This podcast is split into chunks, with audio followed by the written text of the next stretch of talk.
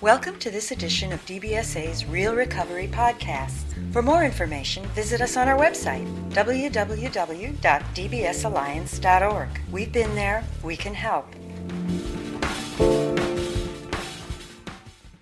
Joan, I'm Peter Ashenden, and I'm the Executive Vice President of the Depression Bipolar Support Alliance. We're an organization that was founded on the premise that people can and do get well if they regularly participate in self-help, and many of us have the lived experience. And Joan Esnayra, we're so pleased that you would be able to take and join us today. Joan is the President and Founder of the Psychiatric Service Dog Society, a recipient of the two thousand six Eli Lilly Welcome Back Award in Primary Care. Doctor Esnayra has spent the past ten years pioneering psychiatric service dog therapeutic model, building upon her analytical training as a scientist and her insights as a mental health consumer. Uh, Joan, has, Joan and members of her online community identified over thirty tasks or functions that psychiatric service dogs may be trained to provide to their owners who are disabled by refractory symptoms of severe mental illness. So Joan, we welcome you and we thank you very much for taking time out of your very busy day um, to uh, to record this very important event. So Joan, let's start off by, t- uh, can you tell us what a psychiatric service dog is? And what do they do? Sure. Well, first I want to thank you for asking me to be a part of this podcast. I'm very honored uh, to do this uh, and share the information and the excitement I have about psychiatric service dogs. Um, the term service animal is actually a legal term, and it falls under the uh, Americans with Disabilities Act, as I'm sure that many of your listeners may have heard about or be familiar with. And under the A D A, a service animal means any guide dog, signal dog, or other animal individually trained to do work or perform tasks for the benefit of an individual with a disability. Uh, now, in the case of psychiatric service dogs, um, such a dog would be partnered with a person who lives with a chronic mental health disability. As far as what a, the question, what a psychiatric service dog does, well, the answer is it really depends on the needs of the person that it's serving. Um, for example, if you have major depression and you have difficulty waking up in the morning, you can train a dog to wake you up, and they'll be a lot more assertive than your alarm clock would be. Uh, if you have forgetfulness about, let's say you take medication three times a day, and it's really hard to remember that middle-of-the-day dosage, you can train a dog to remind you to take medication at a specific time. Dogs have a natural clock in their heads, and when you connect that or associate that with treats, um, you will get the dog's attention, and it will be very reliable at the same time of day. Um, some people, when they get depressed, have difficulty kind of keeping, keeping the house tidy, doing laundry. Um, it's actually kind of a fun thing to, to train your dog to help you do laundry or put, put clothes that are scattered on the floor into a laundry basket, and that can be very helpful. Now, for folks with bipolar, uh, sometimes, depending on the dog and the relationship the person has with the dog, some dogs will alert to hypomanic episodes before their handler realizes that they're starting to go into a hypomanic episode. And that kind of alert is very valuable information because you receive the alert before you've lost uh, many of your faculties. And so you're still able to intervene with some of the skills that you've gotten from therapy, or if you're comfortable adjusting your medication, you can use a P R N medication. Uh, by the same, the same idea is for panic disorder. Uh, some dogs will alert in advance to panic attacks.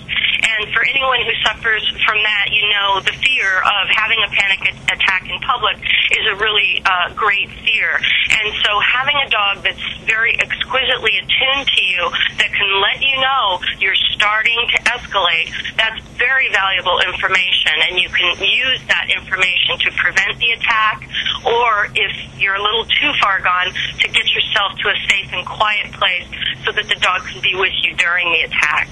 Um, there are some other things. Uh, if you are having a panic attack, you know, dog, uh, a service dog could be trained to stay with you, to focus on you.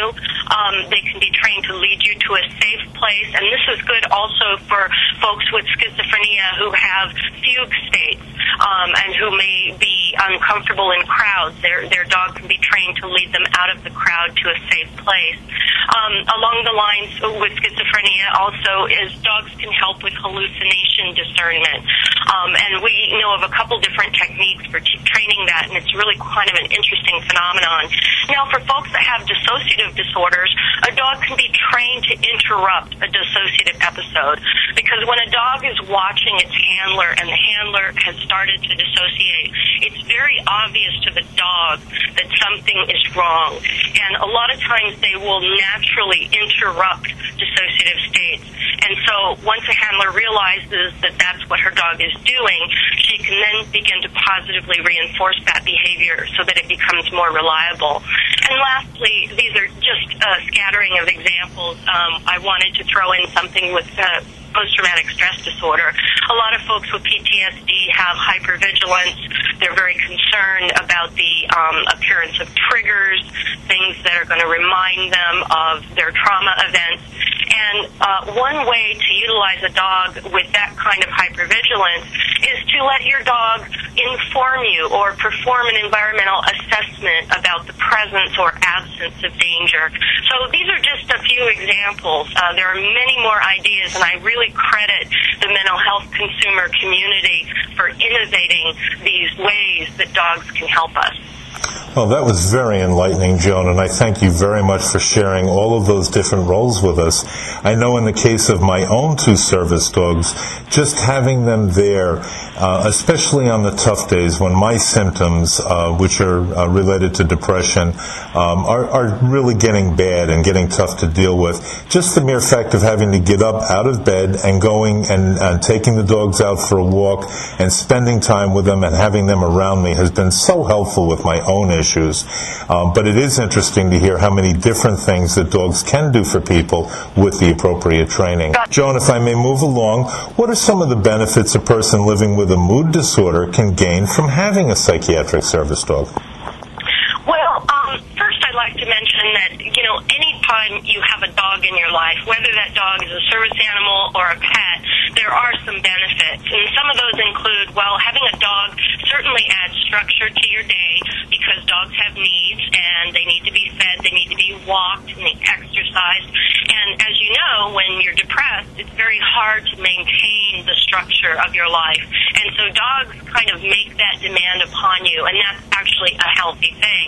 Um, they're also great for combating the loneliness that often accompanies uh, mental illness. And one of the ways they do that is when you're out in the community walking a dog, people are naturally drawn to you. And if you're taking your dog to exercise at a dog park on a regular basis, you'll make friends there. And it's really nice to know that you're, you're not always alone.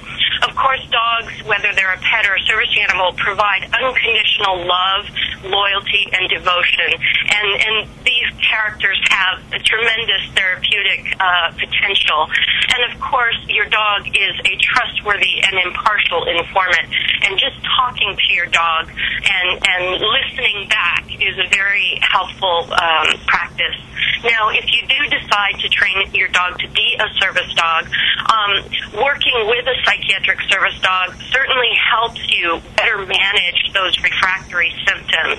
Um, use of a psychiatric service dog over time develops the insight that the handler has into her own mental illness, and this is going to help you better manage your disability in general. Oh, very interesting. Thank you again for sharing that. How would someone go about training their dog to be a service dog? Well, um, there are really three parts to service dog training, and this is for all service dogs, whether it's a guide dog or a mobility dog or a psychiatric service dog. And it always starts with basic obedience. Um, and really, any time you have a dog, whether a pet or service animal, you really should train the dog in basic obedience, because it's going to enhance your relationship with the dog. So that's where everyone starts. Once basic obedience is mastered, both on and off leash. Now, off leash is very important for service dog training. You will then go into the second phase of training, which is public access training. And that's the point at which you will purchase a vest, put the vest on the dog, It'll be labeled service dog in training, and you begin to take the dog with you to places that you normally go, um, stores, uh, shops, uh, grocery stores, what have you. Wherever you go in your normal daily life, you would bring the dog with you. And you know, whereas basic obedience may take three to four months, depending on, uh, you know, the skill of the handler and the aptitude of the dog, public access training is going to take a minimum of six months. It's a longer-term uh, experience. And during that time, you can also begin to train the third part of service dog training, which are the disability-related tasks or therapeutic functions. All in all, it takes about a year, uh, give or take a few months. And it's important to remember that a, a one-year-old dog is still a developing dog. So your dog will get better and better over time. The key thing is to be consistent and to approach every interaction that you have with the dog as a training moment. Very interesting. Thank you for sharing that. Can any dog be a service dog, or does it have to be a specific breed?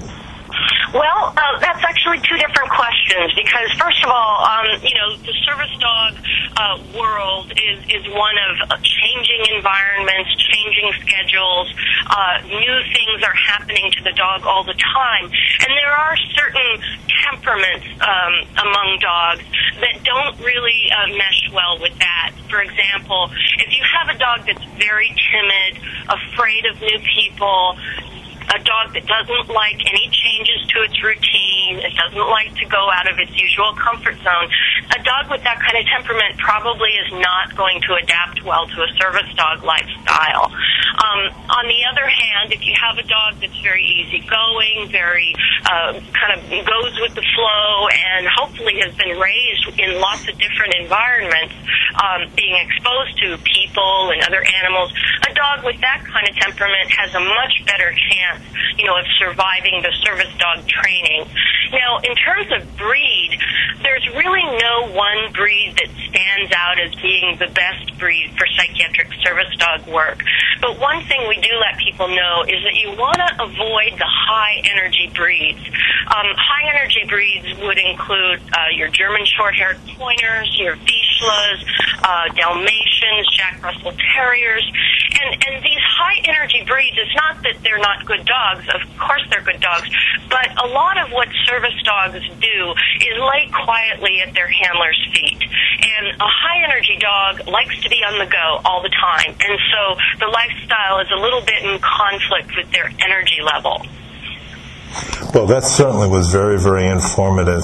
Um, I, I know that my two, uh, my two Shih Tzus are really great service dogs for me. They provided so much Um, attention and focus, and I agree with you, extremely active dogs probably would not be a very good dog to do this kind of work.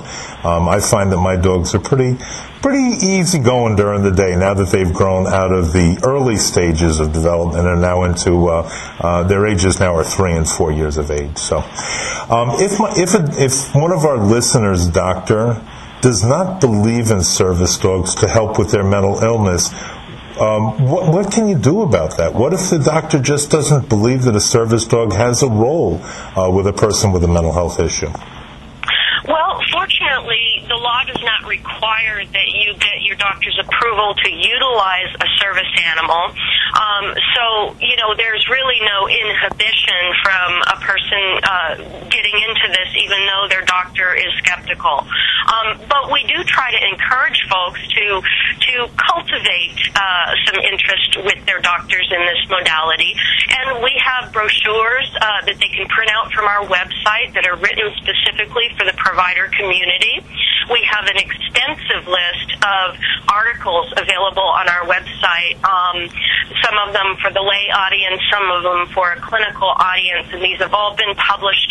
And, you know, you can print out some of these articles and bring them to your doctor, and, you know, hopefully he or she will come around. Uh, but, you know, in terms of thinking long term, what we want to do here at the Psychiatric Service Dog Society is to obtain funding to conduct randomized clinical clinical trials utilizing psychiatric service dogs. And um, we've been working at trying to obtain that funding for a number of years now. And, you know, that is really going to be the proof in the pudding over the long term.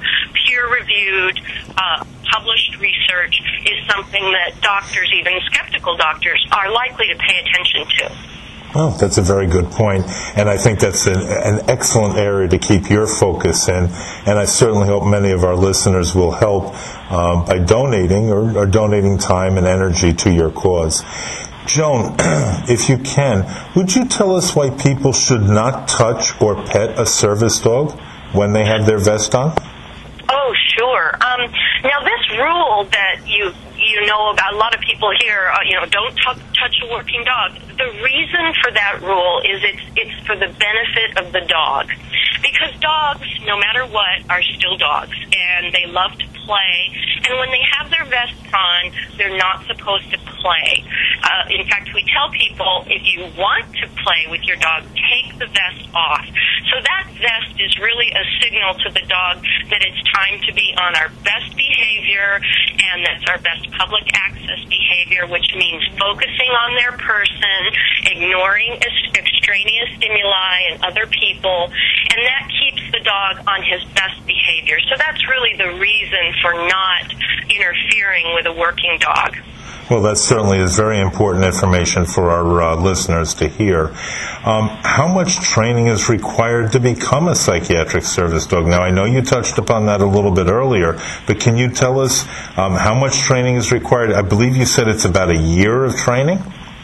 Yeah, certainly one year would be a minimum. Um, but I would like to say that training for service dogs never really ends.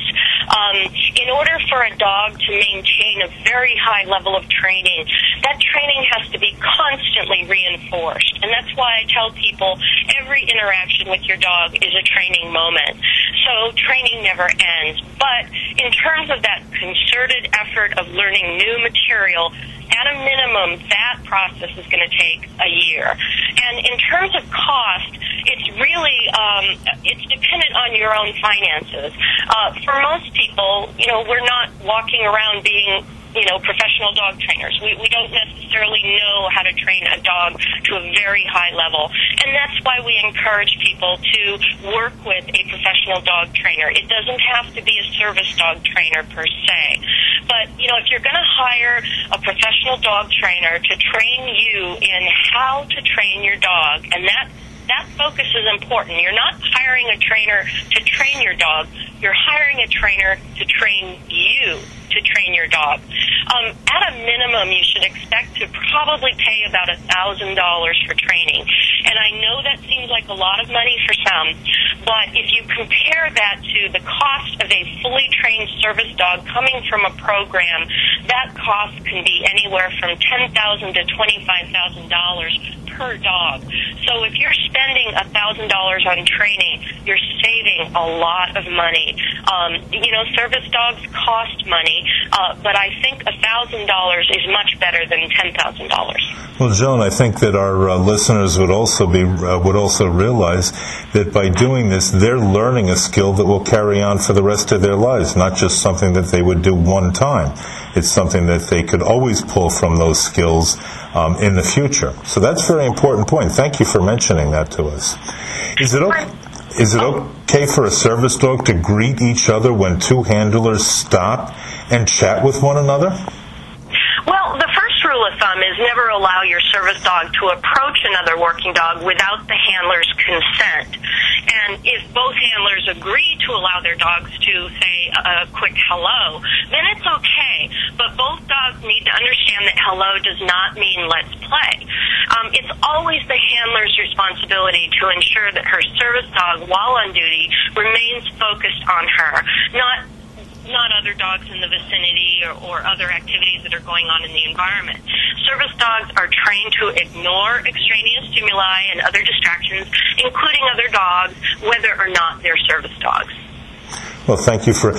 I must ask you a question. You've alluded a couple of times in our discussion to it being her service dog, but we also realize that men could have service dogs as well. Is that correct?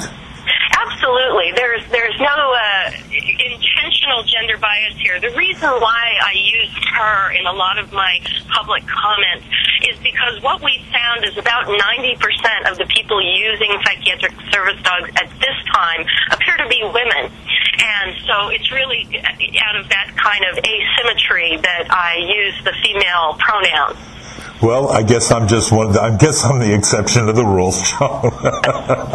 Thank you for sharing that with our listeners.